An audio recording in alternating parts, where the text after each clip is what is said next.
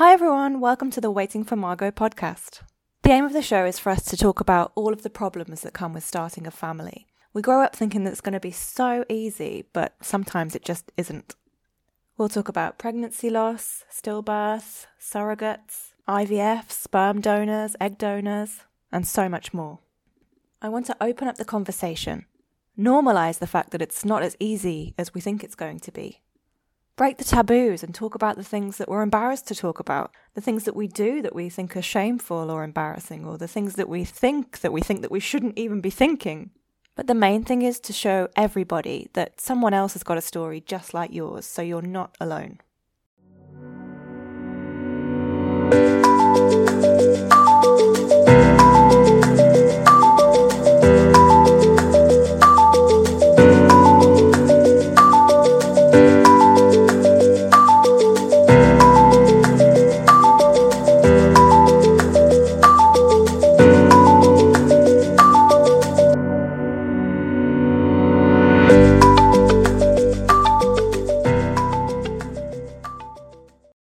First episode, I just thought I would give you my story for a bit of context, and then after that, each episode I'll have a chat with a guest, so I'll range from experts to women just like you and me.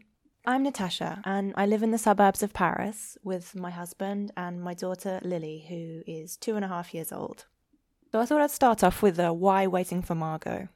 I always knew that my first daughter would be called Lily, after my grandmother. And then after she was born, I knew that the second one would be Margot, after my husband's grandmother. So each time I lost a baby, I just decided that actually that wasn't Margot. That's why they didn't make it. So when my daughter Lily, she was 10 months old, my period was maybe 1 or 2 days late. And I thought, oh, you know, this is so annoying because we were going on holiday and I obviously didn't want to be on my period on the holiday. So I was so annoyed that it wasn't coming. And also my period's never late. So I took a test and it was positive.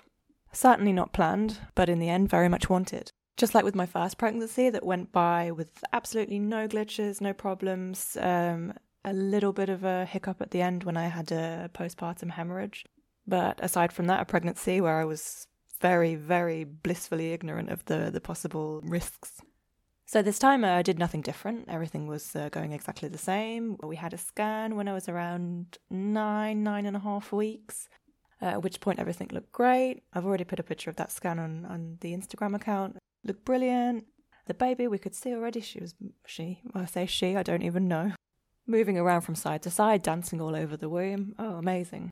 So far, everything was going just like the first time. And then one day it was about 3 days before my 3-month scan, I went to the toilet, and when I wiped, there was some really pale pinky blood on the paper.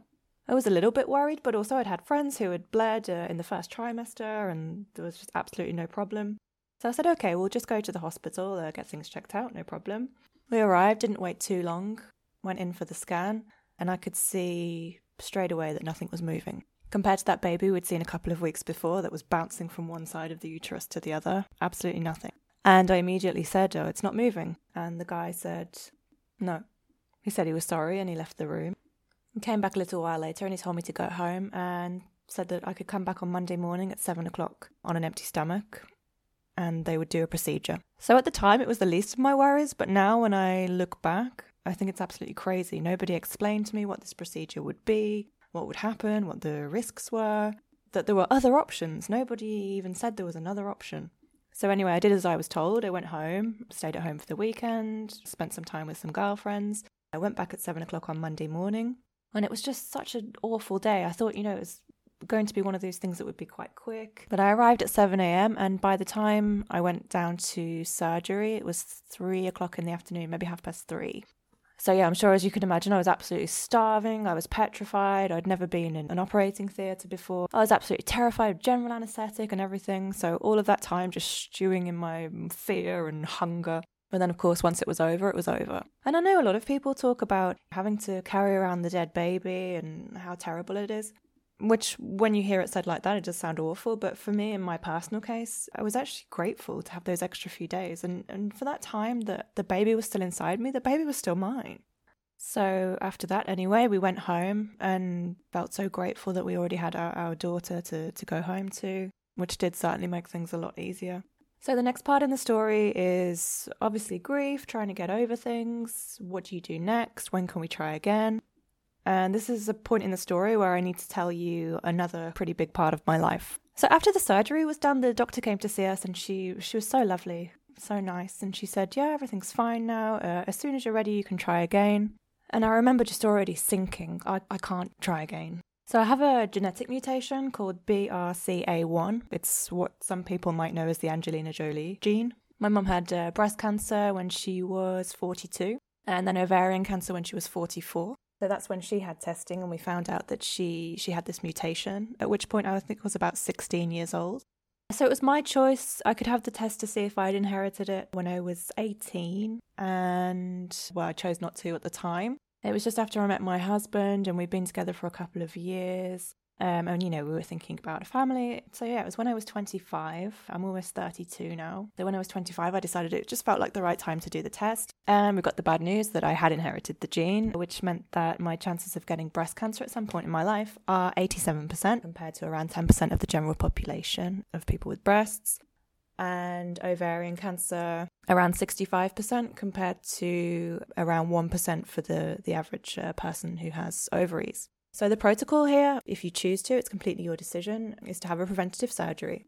The first thing there would be to have your breasts removed, have a mastectomy, and if you want to, then a reconstruction. So at this point when I was 25, I'd said to myself and pretty much to all of my family that I would do this when I was 30. The gene came down from my grandfather's side, who was an only child. And so in terms of family history, we didn't have much to go on. But his mother, my grandfather's mother, died of breast cancer when she was 36. And my mother got cancer when she was 44. So for me, 30 felt like the right time. So as you do with my husband, we created our little life plan. We wanted to have one child, then get married, and then have another child after. And all this would happen before I would turn 30. And then at 30, I could have my surgery. But obviously, life doesn't go the way that you plan it. When we first started trying to conceive, I was 26 and nothing happened. I think we were trying for about 18 months, and then it got to the point where we went to the doctors. We'd been prescribed some tests to do. Thing was that I had to do these tests on the third day of my period. And for me, it was a blood test. Now, after my mother being so ill from when I was about 14 with cancer and the chemotherapy and everything, I kind of developed a very, very serious phobia of blood tests. So not needles at all, but specifically blood tests in that area of the body. You know, when she was sick, her arms were always black. It was so hard to find a vein. So yeah, it was pretty serious. So the problem was my period wasn't coming, but because I knew that when my period came, I would have to have a blood test, I was absolutely 100% convinced that it was psychological. My period wasn't coming because I was terrified.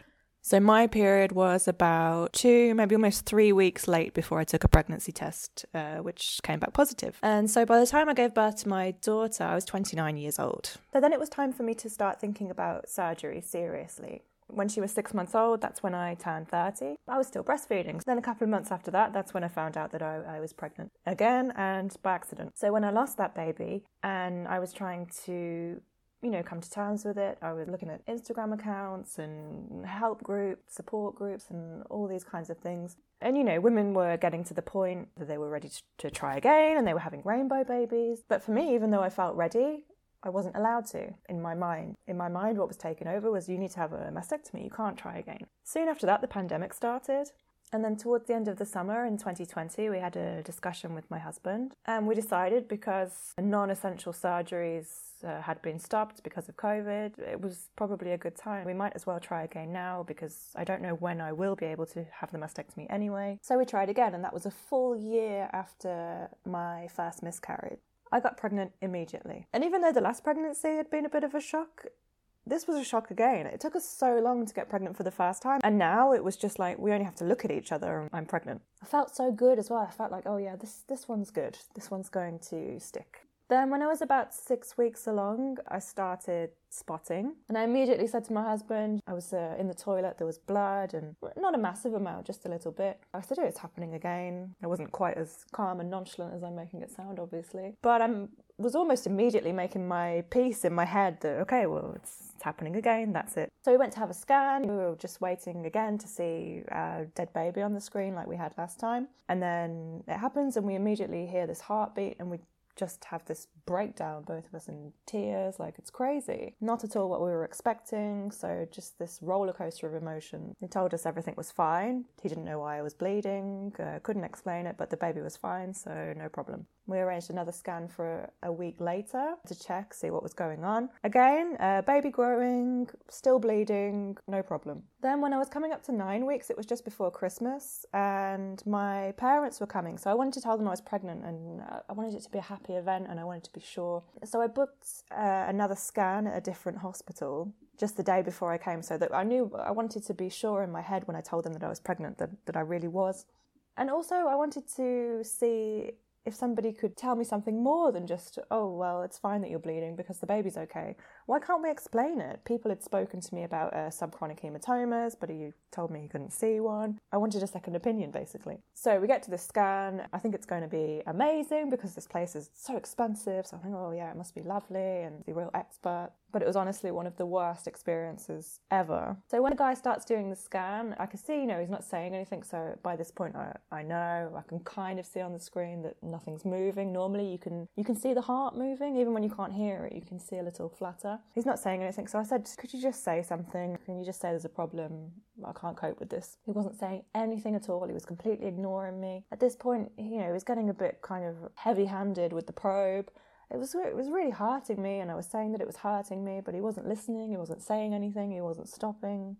And then after what felt like an eternity, he eventually said, yeah, there's no heartbeat. Told me to go to a gynecologist, left the room, and that was that. So after that, I sent a message to my midwife, and I said, I've just had this pretty terrible experience, not only because the baby's dead, but this guy was just awful, no bedside manner, he hasn't really explained to me what I need to do next or anything. He told me to go to a gynecologist, but is it okay if I wait to get an appointment? She said, no, absolutely not, you need to go back to the hospital. So we went to the hospital, and what I would find out later is that actually this time I was quite lucky because they allowed my husband to come in with me. So yeah, this was in December 2020. The doctor did another scan, confirmed that the baby had died, and then she asked me if I wanted to take medication or if I wanted to discuss a D&C. I said to her, if I have a choice, I absolutely want to avoid a D&C. It wasn't a very pleasant experience for me. And she said, that's fine, we can try the medical route, you can take the pill. And I said, well, it's crazy, like, why did nobody offer me this option last time? And she said, I don't know, they should have. So even now, I don't know if there's any reason why they didn't offer it to me. As I said before, nothing was really explained to me. I didn't really know what was going on. I will just add here as well that I live in the suburbs of Paris. So your experience might differ completely in other countries, but I feel like here the inconsistency between what we're told by one doctor and another is just crazy. Anyway, she gave me the pill and told me to have another ultrasound in a week to make sure that everything was gone. Physically speaking, my miscarriages have been relatively easy. They've always been missed miscarriages in the sense that I definitely didn't know the baby had died until it was confirmed on a scan. I hadn't had any kind of pain, any kind of excessive bleeding. Just slight spotting, which can be normal in early days of pregnancy. So I took the pill around 6 p.m. We came home from the hospital. I had dinner. I was in a bit of pain. I'd taken some paracetamol, but that was about it. And then maybe around 9 o'clock, 10 o'clock, after I'd put my daughter to bed, then I just had to go to the toilet. So yeah, obviously you can feel, but essentially you don't know really your pregnancy coming out. Your cervix has expanded, so whatever's in there is coming out. And that's what's really hard for me as well, is that, okay, so I don't know which bit is which. Do I look? Do I not look? If I look, maybe I can actually see my baby. It's the only chance I'll ever get. Maybe that'll traumatize me. I don't know. Am I literally flushing my baby down the toilet right now? I don't know. After that, I went to bed. I took a sleeping pill. Slept 8 or 9 hours. And then when I woke up, there was no more pain. Now, this time we decided that we would try again immediately. We'd already been told that nobody was going to do any tests on either of us, give us any help until we'd had 3 miscarriages. So this was miscarriage number 2. So we decided, okay, if there's something wrong, the only way we can find out what's wrong is by having another baby die, which is absolutely insane. So anyway, we'd had the all clear to try again, no problem. Same thing again, barely looked at each other, pregnant immediately, didn't even have a period, so pregnant on the first cycle. This time I'd been given, obviously, the first blood test where they tested the HCG, and the doctor had given me a couple of extra prescriptions to go and get blood tests after a week and then another week to see the HCG progression. So I think it was from maybe week 6 going into week 7.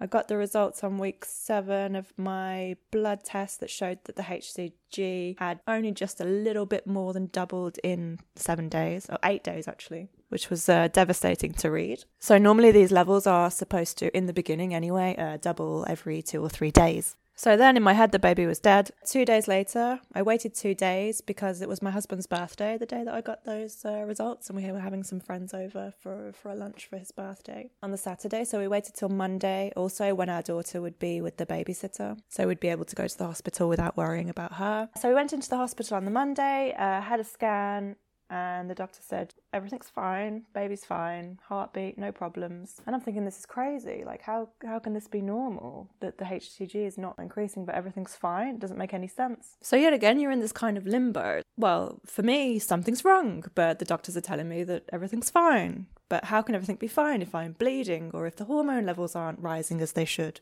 So a week after this, we go back to our original ultrasound guy, who's really nice. He did a scan again. He said everything's fine, the heartbeat's fine, the baby's the right size. But, okay, so I'm happy to hear this but, because it means maybe I'm going to get some kind of information, some kind of explanation, finally. He said, but the gestational sac is too small. Okay, so sometimes it can catch up, but if it's too small, then the baby doesn't have enough room to grow any further. So if the baby can't grow, the baby can't survive. And then he said something that kind of killed me, actually. Maybe I wasn't thinking so much about it in the moment, but when I got home, I was so angry. He said, yeah, in your last pregnancy, the sac was small as well. He said, I didn't say anything because I didn't want to worry you. But I thought, oh my God, I was on such a roller coaster and I'd got this hope and I wasn't prepared really enough for the inevitable, essentially. And then I did remember, actually, when I looked back to that previous pregnancy and comparing it to the pregnancy before, which was my first miscarriage. And like I said, I could see the baby like bouncing around from side to side in the uterus. And I remember thinking to myself that other time, I can see the heartbeat, that's great and everything, but the baby's not moving, it's not dancing. But obviously I didn't think much more of it than that. And so he sent us away, obviously, gave us an appointment 1 week later to check progression. And it's such a shitty time because you don't know what to think, what to feel, what to do. You don't know whether you're supposed to be hopeful or still thinking about having this baby, or whether you should be resigning yourself to the fact that it's over.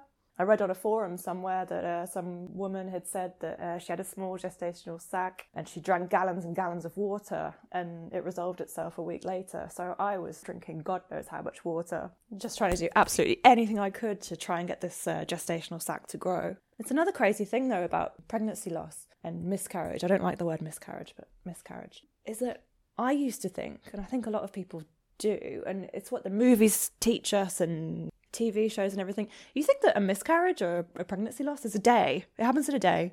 You're in pain, you bleed, the baby comes out, and then that's it. But in reality, it takes days and weeks even. So that week was an absolute roller coaster for me. I was going through these feelings of just despair and also just trying to tell myself, just act like the baby is gone and then it can't hurt you. But then at the same time, it's so hard not to have hope. And obviously I'm still having symptoms. I've got morning sickness. And especially the day that I went in for the checkup scan a week later, I had such intense morning sickness. And I was telling myself, oh God, this is insane. If I'm not pregnant, this is insane. And then we went in for the scan and the heartbeat had stopped.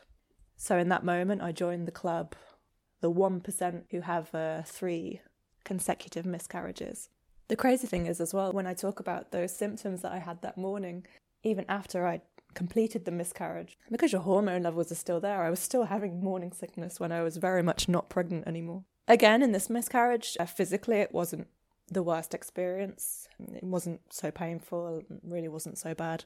This time it was a Friday night and I just wanted it gone. I wanted it to be over. So I asked my husband to drop me off at the hospital and to just leave me. After the scan that I'd had a couple of weeks before, that first scan where they said that there was a heartbeat and it was okay, they hadn't allowed my husband to come in with me. And I think that was part of the reason as well that I'd wanted to go for this scan before going back to the hospital, because I just wanted him to be there when we saw that it was dead. I didn't want to see it dead for the first time alone. And he was quite hesitant, no, like, I want to come with you. But our babysitter wasn't available to stay longer. So I just said to him, no, you drop me off at the hospital, go and be with Lily. I'll be fine, I'm an expert now, I know what I'm doing. They'll give me the pill and then I'll come home. The problem was, though, when I arrived, it was very busy. And I think when your baby is already dead, obviously, and for good reasons, you get put to the back of the queue. So I ended up being in the emergency in the waiting room for 6.5 hours. And as many of you will know, certainly the way it is in France anyway, is that the place you go when your baby dies is the same place you go when you give birth.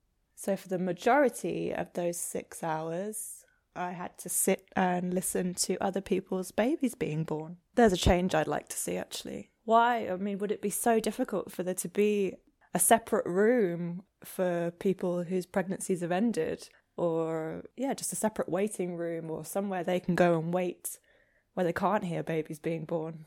So I got my pill eventually, took it, went home. It took significantly longer for me to start to feel any pain and for anything to happen. And what I felt come out felt a lot less. And at the same time, I was only maybe 5 days less pregnant than I was the time before. So I was a bit worried that there would be some remaining tissue or something, some kind of problem, and that I would have to have a D&C, which I really wanted to avoid.